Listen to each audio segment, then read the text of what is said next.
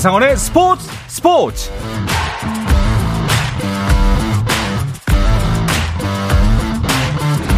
스포츠가 있는 저녁 어떠신가요? 아나운서 한상원입니다. 오늘 하루 이슈들을 살펴보는 스포츠 타임라인으로 출발합니다.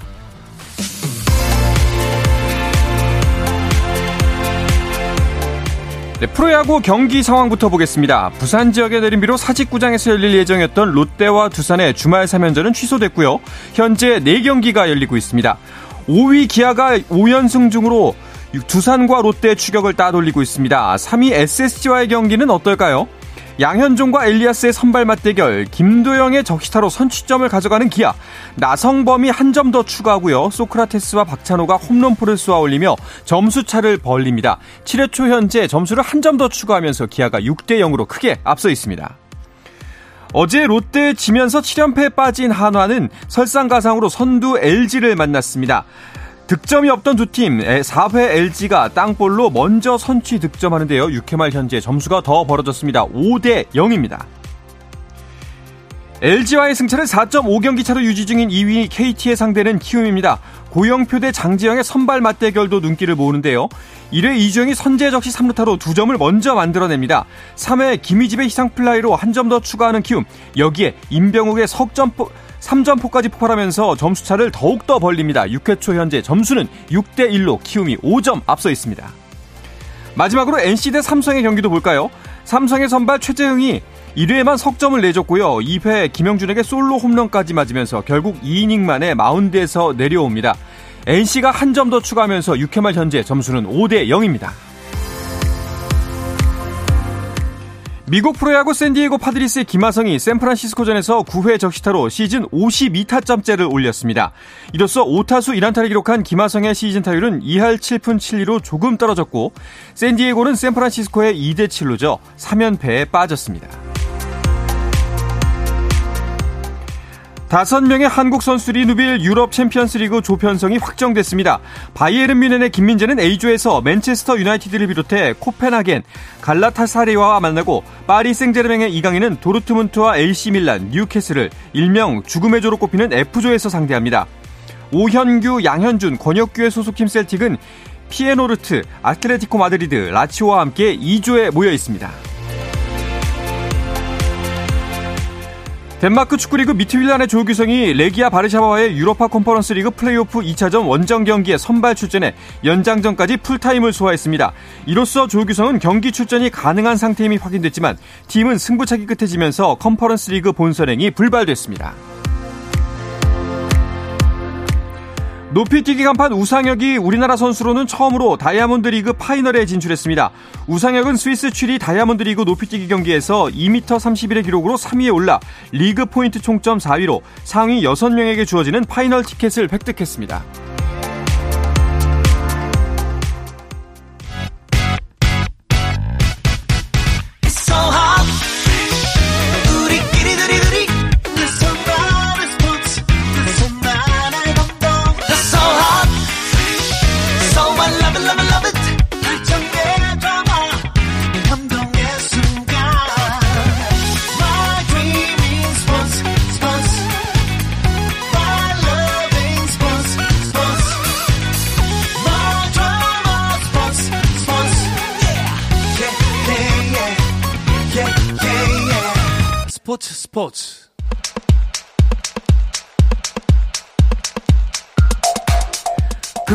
축구 이야기 축구장 가는 길 시작하겠습니다. 중앙일보의 송지훈 기자, 축구 매거진 온사이드의 편집장 배진경 기자와 함께합니다. 두 분 어서 오십시오. 안녕하세요. 반갑습니다. 오늘부터 9월입니다. 벌써 9월인데요. 축구 기자분들한테는 A매치가 있기 때문에 더욱더 분주한 한 달이 될것 같네요. 축구 대표팀이 이제 클린스만 감독 체제로 바뀌고 나서 네. 3월과 6월 두 번의 A매치를 했었죠. 이제 두 경기씩 했는데 2무 2패. 음. 한 번도 못 이겼거든요. 그래서 이제 이 9월 A매치 과연 어떻게 될까에 대한 관심이 높아지고 그래서 뭐 배진경 기자나 저도 상당히 좀 바빠지는 이제 그런 네. 달이 됐는데요. 클린스만호가 이제 우리 시간으로 오는 8일 금요일 새벽에 카디프에서 웨일스를 상대하고요. 그리고 13일 수요일 새벽에는 뉴캐슬로 장소를 옮겨서 사우디아라비아와 평가전. 이 두 경기 상당히 중요할 것 같습니다. 그렇습니다. 어, 여러모로 중요한 이번 A매치 일정인데, 근데 그, 이번 A매치 A매치 앞두고 대표팀 관련 이슈가 계속해서 나오고 있어요. 네, A 대표팀을 이끌고 있는 클린스만 감독의 입고 행보에 이제 관심이 쏠릴 수밖에 없는 상황인데 감독이 한국에 없습니다. 음. 그래서 감독님이 이제 그 부임 이후에 계속해서 좀 외유 논란이 있는데요. 부임 당시에 이제 국내에 상주하면서 한국 어, 축구 또 좀 선수들을 살펴보겠다라고 했는데 그렇게 말했던 것과는 달리 이제 미국 자택에서 지내면서 유럽을 오가는 일정이 좀 더 많아서 이제 일단은 어 대표팀에 한국 대표팀에 집중을 좀 못하고 있는 게 아니냐라는 걱정도 좀 있고요. 그리고 최근에 오늘자로 지금 발표가 된 내용인데 그 국가대표팀 코칭 스태프가 개편이 됐거든요. 네. 그래서 기존에 그 대표팀 기술 자문 역할을 하던 차두리가 코치로 이제 보직을 변경을 했고요. 네. 코치로 있던 그 마이클 킴, 그 한국명으로 김영민 코치인데요. 이 코치가 이제 대표팀에서 하차하게 되면서 음. 벤투호 어, 시절부터 있었던 이 코치가 물러나게 되면서 어, 좀 안팎으로 약간의 어떤 그 논란들이 있는 그런 주간이었습니다. 그렇습니다. 사실 현재 상태에서 클린스만 감독에 대한 눈길이 썩 좋지 않은 건 사실인데요. 그런데 챔피언스리그 조추첨 행사에 참가를 했더라고요. 그 오늘 제가 조금 전에 보니까 또 유럽퍼컵 우승 트로피 들고 사진도 찍었더라고요. 음. 네, 아주 유럽에서 활발하게 이제 활동을 하고 계시는데 뭐 토트넘 레전드 자격으로 이제 해리 케인에게 뭐 충고도 했고 또 챔피언스리그 조추첨 말씀하신 대로 참석도 했고 이렇게 해외에 머물고 있는 시간이 지금 상당히 긴데 우리 대표팀과 상관없는 일정에 지금 너무 시간 쓰는 게 아니냐라는 그런 이야기 당연히 나올 수밖에 없고요. 네.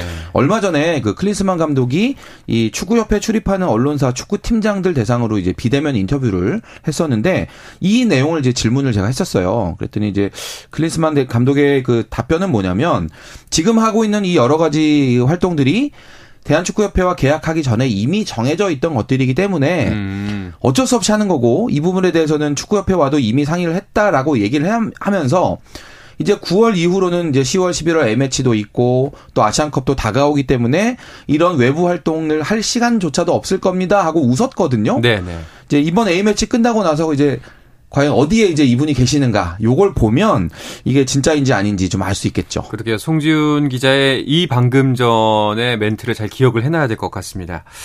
사실 갈 수 있죠. 워낙 뭐 슈퍼스타였고 축구계에서 그런데 상황이 상황인지라 이렇게 곱게만 볼 수는 없을 것 같습니다. 그리고 또 그 마이클 킴 코치가 결별을 했는데 두 분도 어느 정도는 감지를 하고 있었나요? 어떠셨어요?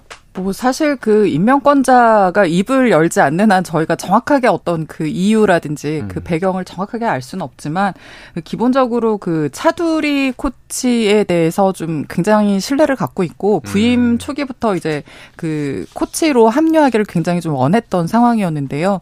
그 사실 지금 이제 어, 클린스만 감독도 미국을 좀 주로, 미국에서 주로, 미국과 유럽으로 오가지만 다른 코치진들도 유럽에서 지금 상주를 하고 있고, 유럽에서 네. 지내면서 이제 그 한국의 그 선수들을 좀 관리하고 관찰을 하는 중이거든요. 사실상 한국에서 직접적으로 K리그를 꾸준히 지켜보고 선수들과 좀 적극적으로 소통하고 챙겨볼 수 있는 그 역할을 하는 코치가 김영민 코치가 사실상 유일한 상태로 있었던 상황인데 네. 이렇게 좀 중요한 역할을 그 차두리 코치에게 좀 음, 의, 어, 좀 같이 어, 네, 예. 같이 하기를 원하고 또 그 어드바이저로 있을 때는 차두리 코치가 훈련을 지도를 한다든가 벤치에 경기 중에 벤치에 앉는 그 벤치에 앉지를 못했거든요. 좀 더 가까이서 좀 같이 하기를 원했던 것 같아요. 그래서 음. 그래서 이제 차두리 코치를 합류를 시키고 그 김영민 코치는 코치 역할을 하던 김영민 코치에게는 이제 스카우트 보직을 좀 제안을 했는데 그 대표팀의 스카우트 보직은 조금 생소하잖아요. 그 뭐 사실상 선수들을 좀 보러 다니고 선발을 하는 거는 그 코칭 스태프가 같이 모여서 의견을 나누는 어 그런 형태가 될 텐데 그 김영민 코치 입장에서는 조금 받아들이기 힘들었던 제안이었던 것 같고요. 음. 그래서 좀 물러나게 되는 상황이 되었던 것 같습니다. 이번 뭐 인선 같은 경우에는 사실은 김영민 코치가 나가는 것보다는 차두리 코치가 코치 소식을 맞는 게 더 방점이 찍혀 있다고 보면 되겠군요. 이 부분에 대해서 이제 제가 들은 얘기 짧게 해드리면 예. 그 김영민 코치와 이제 차두리 어드바이저가 같이 다니면서 K리그 경기를 많이 살폈잖아요. 근데 결국은 대표팀에다 선수를 이제 추천하는 권한은 이제 김영민 코치에게 있었고 그리고 김영민 코치가 추천하는 그 선수와 관련해서 클리스만 감독과 뭔가 좀 그 선수를 뽑는 기준에 대한 좀 이견이 있었다는 이야기들은 음. 이제 기자들 사이에서 좀 있었어요. 아마 그런 부분이 여기 영향을 미치지 않았나 이제 추측을 해봅니다. 알겠습니다. 자, 이번 A매치 사실, 어, 약간 시험대입니다. 예, 이, 지금 승이 없기 때문에, 그리고 경기력도 굉장히 만족스럽지 못하기 때문에, 많은 좀 우려, 혹은 이제 의혹의 시선으로 이번 A매치를 바라볼 텐데요. 근데 하필이면 또 이럴 때 부상 소식이 이어지고 있어요. 네, 또 하필이면 이럴 네. 때 그 유럽에서 뛰고 있는 주축 공격수들이 지금 부상 소식이 좀 있는데요. 조규성 선수가 허벅지 부상이고 오현규 선수가 종아리 부상이어서 지금 뭐 오현규 선수 같은 경우는 새 시즌 시작했는데도 못 뛰고 있는 상황이거든요. 또 황희찬 선수 햄스트링 부상 소식도 있는데 일단 이 선수들이 대표팀 그 소집 명단은 다 포함돼 있는데 그어뭐 대표팀 관계자 말에 따르면 일단은 뭐 소집을 해서 훈련을 할 수는 있는 정도라고는 하거든요. 이제 네. 중요한 건 이 선수들이 단순히 그냥 훈련만 하는 게 아니라 우리 그 평가전에서 친선 경기에서 좀 뛸 수 있는 경기 감각과 체력 상태가 돼야 될 텐데 그 부분에서 약간의 좀 어 걱정스러운 시선들이 있고요. 어 그리고 그또 우리 주축 공격수였던 황의조 선수 같은 경우는 지금 소속팀 노팅엄에서 뛰지 못한 지가 굉장히 좀 오랜 네. 시간이 됐거든요. 이, 이 선수들의 경기 감각 좀 많이 걱정이 되는 상황이고 이번에 새 얼굴들도 좀 합류를 많이 한 상황인데 어, 좀 뭔가 온전하지 않은 이런 컨디션으로 원정을 떠나서 좋은 경기력을 보일 수 있을까 이런 부분에 대한 걱정이 있습니다. 걱정이 좀 되고요. 그리고 그 이번에 9월 A매치 명단을 보고서 이게 최선의 명단일까라는 지적도 좀 있습니다. 제 관점에서 이제 클린스만 감독의 머릿속을 좀 들여다 보자면 네. 지금 대표팀 구성을 과감하게 바꾸기는 어려웠을 것 같기는 해요. 그 대표팀 지금 확 바꿨다가 만약에 경기력 많이 안 좋으면 아니 여론의 역풍 이제 맞을 수도 있다라는 이제 그 점을 분명히 이제 감안을 할 것 같거든요. 그러니까 어쨌거나 카타르 월드컵 16강으로 검증된 그 멤버들로 일단 올해까지 내년 초 아시안컵 본선까지는 가고 그 이후에 이제 아마 좀 세대 교체든 뭐든 해보겠다라는 구상일 것 같기는 한데 음. 지금 이번 9월 A매치 명단 보면 지금 특히나 공격진 같은 경우에 멀쩡한 선수가 손흥민밖에 없는 거예요. 그렇죠. 지금 뭐 앞에서 배진경 기자가 다 설명을 해주셨지만 정말 온전한 100% 컨디션으로 나오는 선수가 손흥민 선수밖에 없다는 이 점. 그런데도 불구하고 이 선수들을 뽑았기 때문에 결국 거기에 책임도 온전히 다 감독의 몫이거든요. 음. 야, 이 부상병동이라고 할 수 있는 이 공격진 과연 변화 없이 그대로 가져간 게 이게 잘 된 건가? 이 얘기는 아마 계속 앞으로도 나올 것 같습니다. 그렇습니다. 자, 그리고 또 한 가지 지적점이요. 아시안 게임 대표팀을 향한 배려 그리고 선수 보호가 굉장히 부족하다. 이건 좀 따갑습니다. 뭐 사실 이건 클린스만호의 문제는 아니고 매번 A 대표팀과 뭐 아시안 게임이라든지 올림픽 팀 일정이 있을 때마다 겹칠 때마다 좀 불거지는 문제이긴 한데요.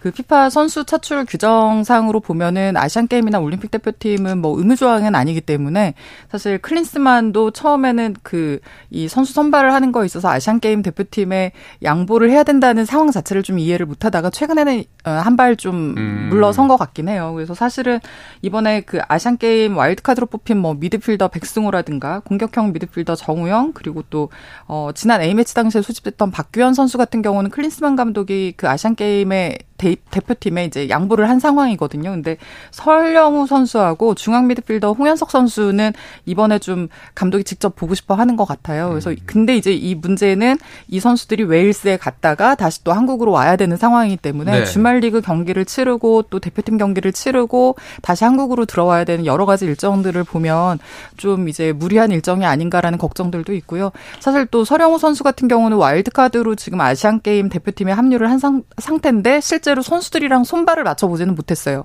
그러니까 또 황선홍 감독 입장에서는 이 선수도 좀 충분한 시간이 필요한데 그 호흡을 맞춰볼 충분한 시간이 필요한데 그 시간을 확보하지 못하는 거 아닌가라는 걱정들도 있습니다. 뭐 어떤 것이 더 중요하다라는 판단은 좀 쉽지 않습니다만 사실 아시안 게임이 중요한 이유를 들려면은 어, 선수들의 군 문제도 걸려 있기 때문에 이 부분이 좀 중요하잖아요.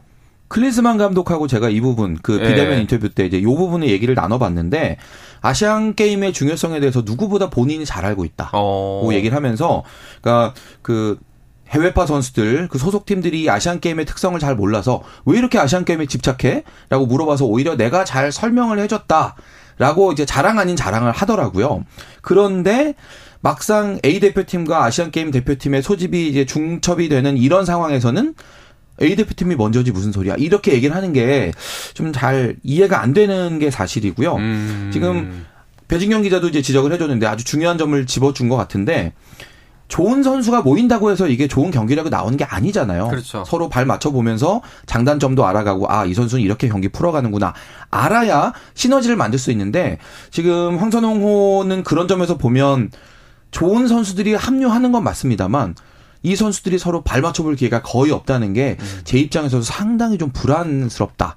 라는 이제 그런 느낌은 좀 갖게 됩니다. 그러니까 이제 클린스만호 우리가 이제 추측으로는 어 현재 지금 보신의 경기 운영에 대한 의구심을 좀 지우기 위해서 당장 1승이 시급하다 이렇게 좀 이 생각으로 판단을 많이 하는 것 같아요. 네, 아무래도 그, 그, 어, 그러니까 지금 나오는 여러 가지 이야기들이 사실 이 앞에 네 경기를 치르면서 뭐 승패를 떠나서 색깔이 분명했나, 뭐 아니면 재밌는 축구를 했나, 이런 게 좀 믿음을 주는 경기를 했다면 사실은 많은 부분들이 지금 당장 이렇게 크게 문제가 되지는 않았을 그렇죠. 수도 있다고 생각을 하는데, 그 이기지 못하는 경기들이 계속되다 보니까 감독이 그 뭐 여론이든지 팬들에게 그 믿음을 주지 못한 상태고 이런 상황에서 계속 지금 이제 어 밖 으로 돌고 있기 때문에 좀 걱정이 많은 상황이고요. 그래서 사실은 이번 경기에서는 무엇보다 1승을 해야 된다. 첫 승을 신고를 해야 된다. 이 부분이 좀 강한 것 같고 그래서 감독이 아까 그 송지훈 기자가 언급했듯이 뭐 그 카타르 월드컵에서 16강을 이뤄냈던 그 멤버들 추측으로 또 기존에 좀 알고 음. 있는 선수들 위주로 또 꾸린 그런 부분도 있는 것 같습니다. 네, 그런데 일단은 이번 A매치 상대 호락호락하지 않습니다. 웨일즈가 좀 경계해야 되죠. 최정의 멤버라고 보시면 돼요. 예. 그러니까 웨일즈 입장에서도 지금 이제 유럽 선수권 대회를 이제 예선을 앞두고 있기 때문에 음 한국이라는 팀이 뭐 아시아에서 오긴 했습니다만 피파 랭킹도 웨일즈보다 높고 여러 가지 면에서 괜찮은 상대거든요. 특히나 이제 카타르 월드컵 16강에도 올라갔던 그런 팀이기 때문에 이 팀도 지금 뭐 사실상 가동할 수 있는 그런 최정의 멤버 다 나온다고 보면 되고요. 뭐 우리 입장에서도 이 아스널, 유벤투스 거치면서 잘 알려져 있는 뭐 에런 램지 선수라든지 네. 이런 우리가 알고 있는 웨일스를 대표하는 선수들이 다 나오기 때문에 결코 우리 입장에서 만만치 않은 상대이고요. 아, 9월 A매치 승리할 수 있느냐라고 물어보신다면 저도 아직까진 잘 모르겠습니다. 음, 그리고 또 사우디아라비아 역시도 강팀이잖아요. 그렇죠. 사실 사우디아라비아야말로 그 중동의 전통적인 축구 강호라고 첫, 첫 손에 꼽히던 그런 어, 팀인데 작년에 이제 카타르 월드컵 개막전에서 또 사우디 아 아, 아르헨티나에 2대 1로 또 네. 승리했던 굉장히 좀 충격적인 어떤 전 세계를 충격에 빠뜨렸던 그런 임팩트를 주기도 했고요. 최근에 이제 좀 천문학적인 숫자의 그 오일머니를 쏟아부으면서 굉장한 스타들을 영입을 해서 리그를 강화를 시키고 있는데 궁극적으로는 이 팀이 내년에 아시안컵에서 우승을 목표로 하고 있거든요. 그 우리도 역시 64년 만에 그 아시안컵 정상 탈환을 노리고 있기 때문에 어떤 의미에서는 웨일즈와의 평가전도 굉장히 중요한데 또 이 사우디아라비아를 어 상대를 하는 중동에서 상대를 하는 우리 팀의 경기력이 어, 아 잉글랜드에서 상대를 하죠. 예. 그래서 이, 이 경기도, 어, 어떤 결, 결과와 내용을 보여줄지 굉장히 좀 관심사고요. 지금 사우디아라비아의 이탈리아 출신의 만치니 감독이 지금 합류를 한 상태인데, 네. 이또 새 감독들이 부임을 해서 또 잉글랜드에서 어, 어떤 경기들을 보여줄지 궁- 궁금합니다. 자, 이제 이 클린스만 호의 감독이 시험대가 될 A매치 딱 일주일 남았습니다. 일주일 후에 어떤 이야기가 들려올지 다시 한번 그때 또 점검을 해보도록 하기로 했고요. 자, K리그 팀들은 이번 주말 경기에서 승리하고 기분 좋게 A매치 휴식기를 맞이하길 원할 텐데요. 이야기는 잠시 쉬었다가 와서 자세하게 나누도록 하겠습니다.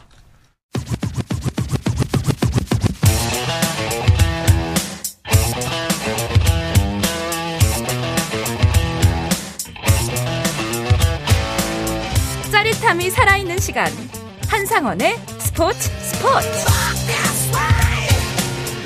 금요일 저녁 축구 이야기 축구장 가는 길 듣고 계십니다. 축구 매거진 온사이드의 편집장 배진경 기자, 중앙일보의 송지훈 기자와 함께하고 있습니다. 어, A매치 휴식기를 맞이하는 K리그 팀들의 생각 모두 다 다르겠죠? 네, 올 시즌 K리그 1에서는 이제 울산이 선두 독주 체제로 나가면서 좀 밋밋해지지 않나 싶었는데 일단 상위 6개 팀으로 구분되는 파이널 A에 진입하기 위해서 지금 그 순위 싸움이 굉장히 좀 치열해지고 있습니다. 네. 그 휴식기를 통해서 좀 팀을 정비할 수 있기 때문에 이번 주말 K리그 1에서는 그 승점을 확보하려는 팀들의 총력전이 펼쳐질 예정입니다. 그렇습니다. 2강 체제는 갈수록 굳어지는 것 같은데요. 근데 그 나머지 팀들의 순위가 어마어마합니다. 일단 송 지훈 기자가 팀 순위 정리해 주시죠. 선두 울산이 승점 61점입니다. 독주를 하고 있고요.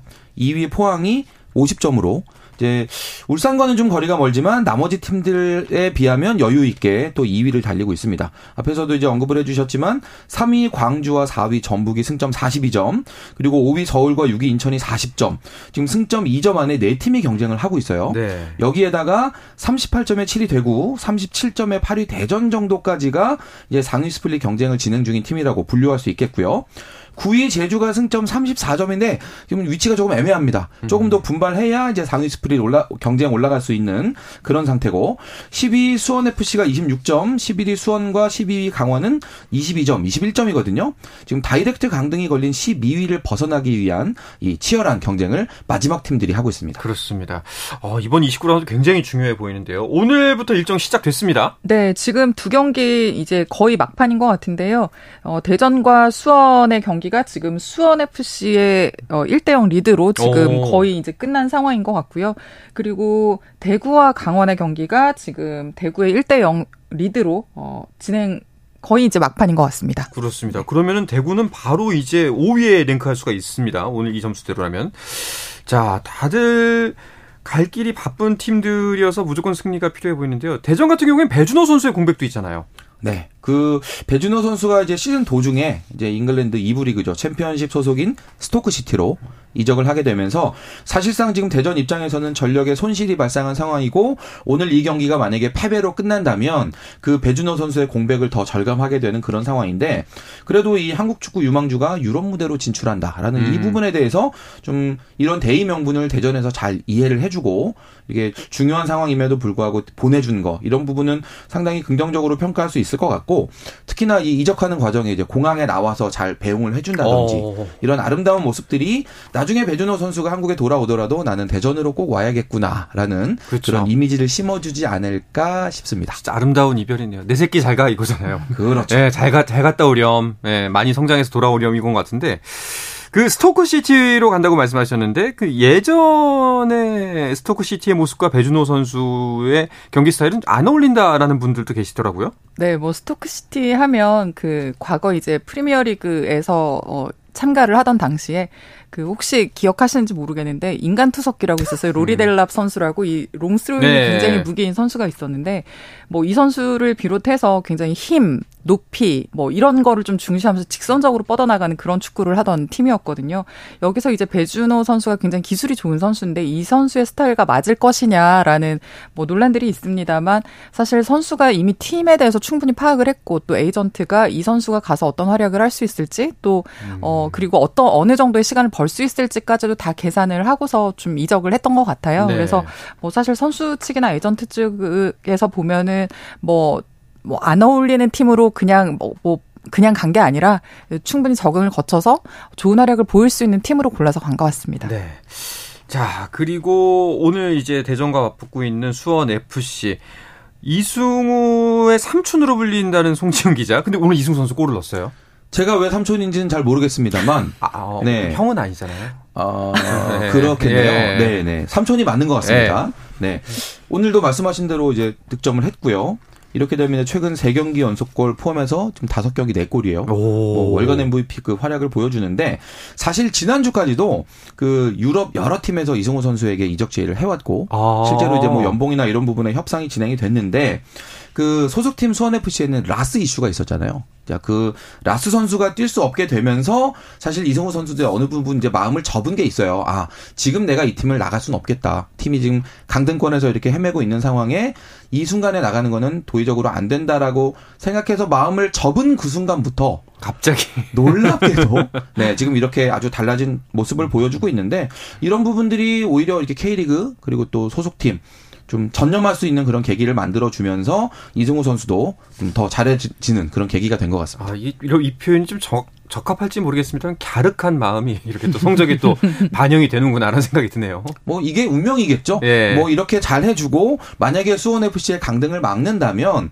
뭐 이번 시즌 끝나고 나서 아름답게 또 그렇죠. 배웅 받으면서 네, 나갈 수도 있지 않을까라는 그런 생각도 해보게 더 되네요. 좋은 제안으로. 그렇습니다. 예, 가능하지 않을까 생각이 듭니다. 자, 그리고 내일과 모레는 어떤 경기들이 펼쳐지나요? 네, 내일과 모레 각각 두 경기씩 있는데요. 내일 토요일이죠. 어, 오후 4시 30분에 수원과 서울의 슈퍼매치가 있는데 이 두 팀의 상황이 지금 좀 급합니다. 그렇죠. 수원은 10일이고 서울은 지금 6경기 무승에 어떤 좀 부진에 음. 빠져 있는데 둘다 어쨌든 굉장히 절실하게 승리를 어, 기대를 하는 상황이어서 내일 경기 어좀 빅매치가 될 것 같고요. 그리고 오후 7시에는 인천과 포항에 어 그 상위권으로 도약하려는 인천과 자리를 지키려는 포항의 승점 싸움이 있습니다. 네. 그리고 9월 3일에는 오후 4시 반에 울산과 광주의 맞대결이 있고요. 오후 7시에는 제주와 전북의 경기가 계속해서 이어집니다. 그렇습니다. 일단은 서울 같은 경우에는 안익수 감독 사퇴 후에 김진규 감독 땡이 지난 라운드부터 지- 지휘봉을 잡았는데 울산과의 대결에서 나름 선방을 했습니다. 시즌 도중에 네. 팀이 감독을 바꾸는 게 결코 쉬운 일이 아니에요. 그렇죠. 그럼에도 불구하고 지금 서울에 매년마다 이 이제 이런 상황이 반복이 되고 있는데 그럼에도 불구하고 이렇게 감독이 바뀌는 건 이게 감독이 바뀌었을 때 팀 분위기가 달라지고 뭐 이런 좀 현상들이 나타나기 때문이죠. 지난 라운드 이제 울산과 2대 2로 비기는 서울의 모습이 이제 저도 이제 그런 기대했던 모습이 나왔구나라는 뭐 그런 사- 느낌이 왔는데 그 뭔가 좀 끈끈해졌다. 마지막까지 음. 포기하지 않는다라는 그런 모습이 보였고요. 또 그 상대 팀이 울산이었기 때문에 선두 울산이었기 때문에 더 의미 있는 무승부, 의미 있는 승점 1점이었던 것 같습니다. 네. 자, 그리고 K리그 1 강등 이야기하면 꼭 이제 물려 따라 들어오는 K리그 2 소식들. 이쪽도 굉장히 치열합니다. 부산의 상승세가 어마어마해요. 이러다 진짜 부산이 직행 승격할 예. 것 같아요. 최근 7경기에서 5승 1무 1패로 이제 승점을 쓸어 담으면서 승점 50점을 확보했는데 서- 그 K리그 2 선두인 김천이 승점 51점이거든요. 1점 차로 지금 바짝 따라붙은 상황이고요. 뭐 지금 부산이 이번 주말에 안양에 승리를 하고 김천이 이제 상대인 충북 청주에 만약에 승리를 거두지 못한다면 부산이 이제 역전으로 다시 1위로 올라설 수 있는 상황이어서 음. 이번 주말 라운드 굉장히 선두 싸움 흥미진진할 것 같습니다. 그렇습니다. 자, 이제 순위 경쟁이 점점 더 치열해지면서 축구 보는 재미 한결 더 높아질 것 같습니다. A매치, 이번 주말 마치고 또 A매치 휴식기까지 마치고 나면은 더욱 더 뜨거운, 날은 선선해지만 뜨거운 축구 대결이 펼쳐지지 않을까 싶습니다. 자, 이야기를 끝으로 금요일 저녁에 축구 이야기 축구장 가는 길은 마치도록 하겠습니다. 중앙일보의 송지훈 기자, 축구 매거진 온사이드의 편집장 배진경 기자와 함께 했습니다. 두 분 오늘도 고맙습니다. 감사합니다. 네, 주말 스포츠 스포츠는 9시 20분부터 함께 하실 수 있습니다. 저는 월요일 저녁 8시 30분에 다시 돌아오겠습니다. 한상원의 스포츠 스포츠!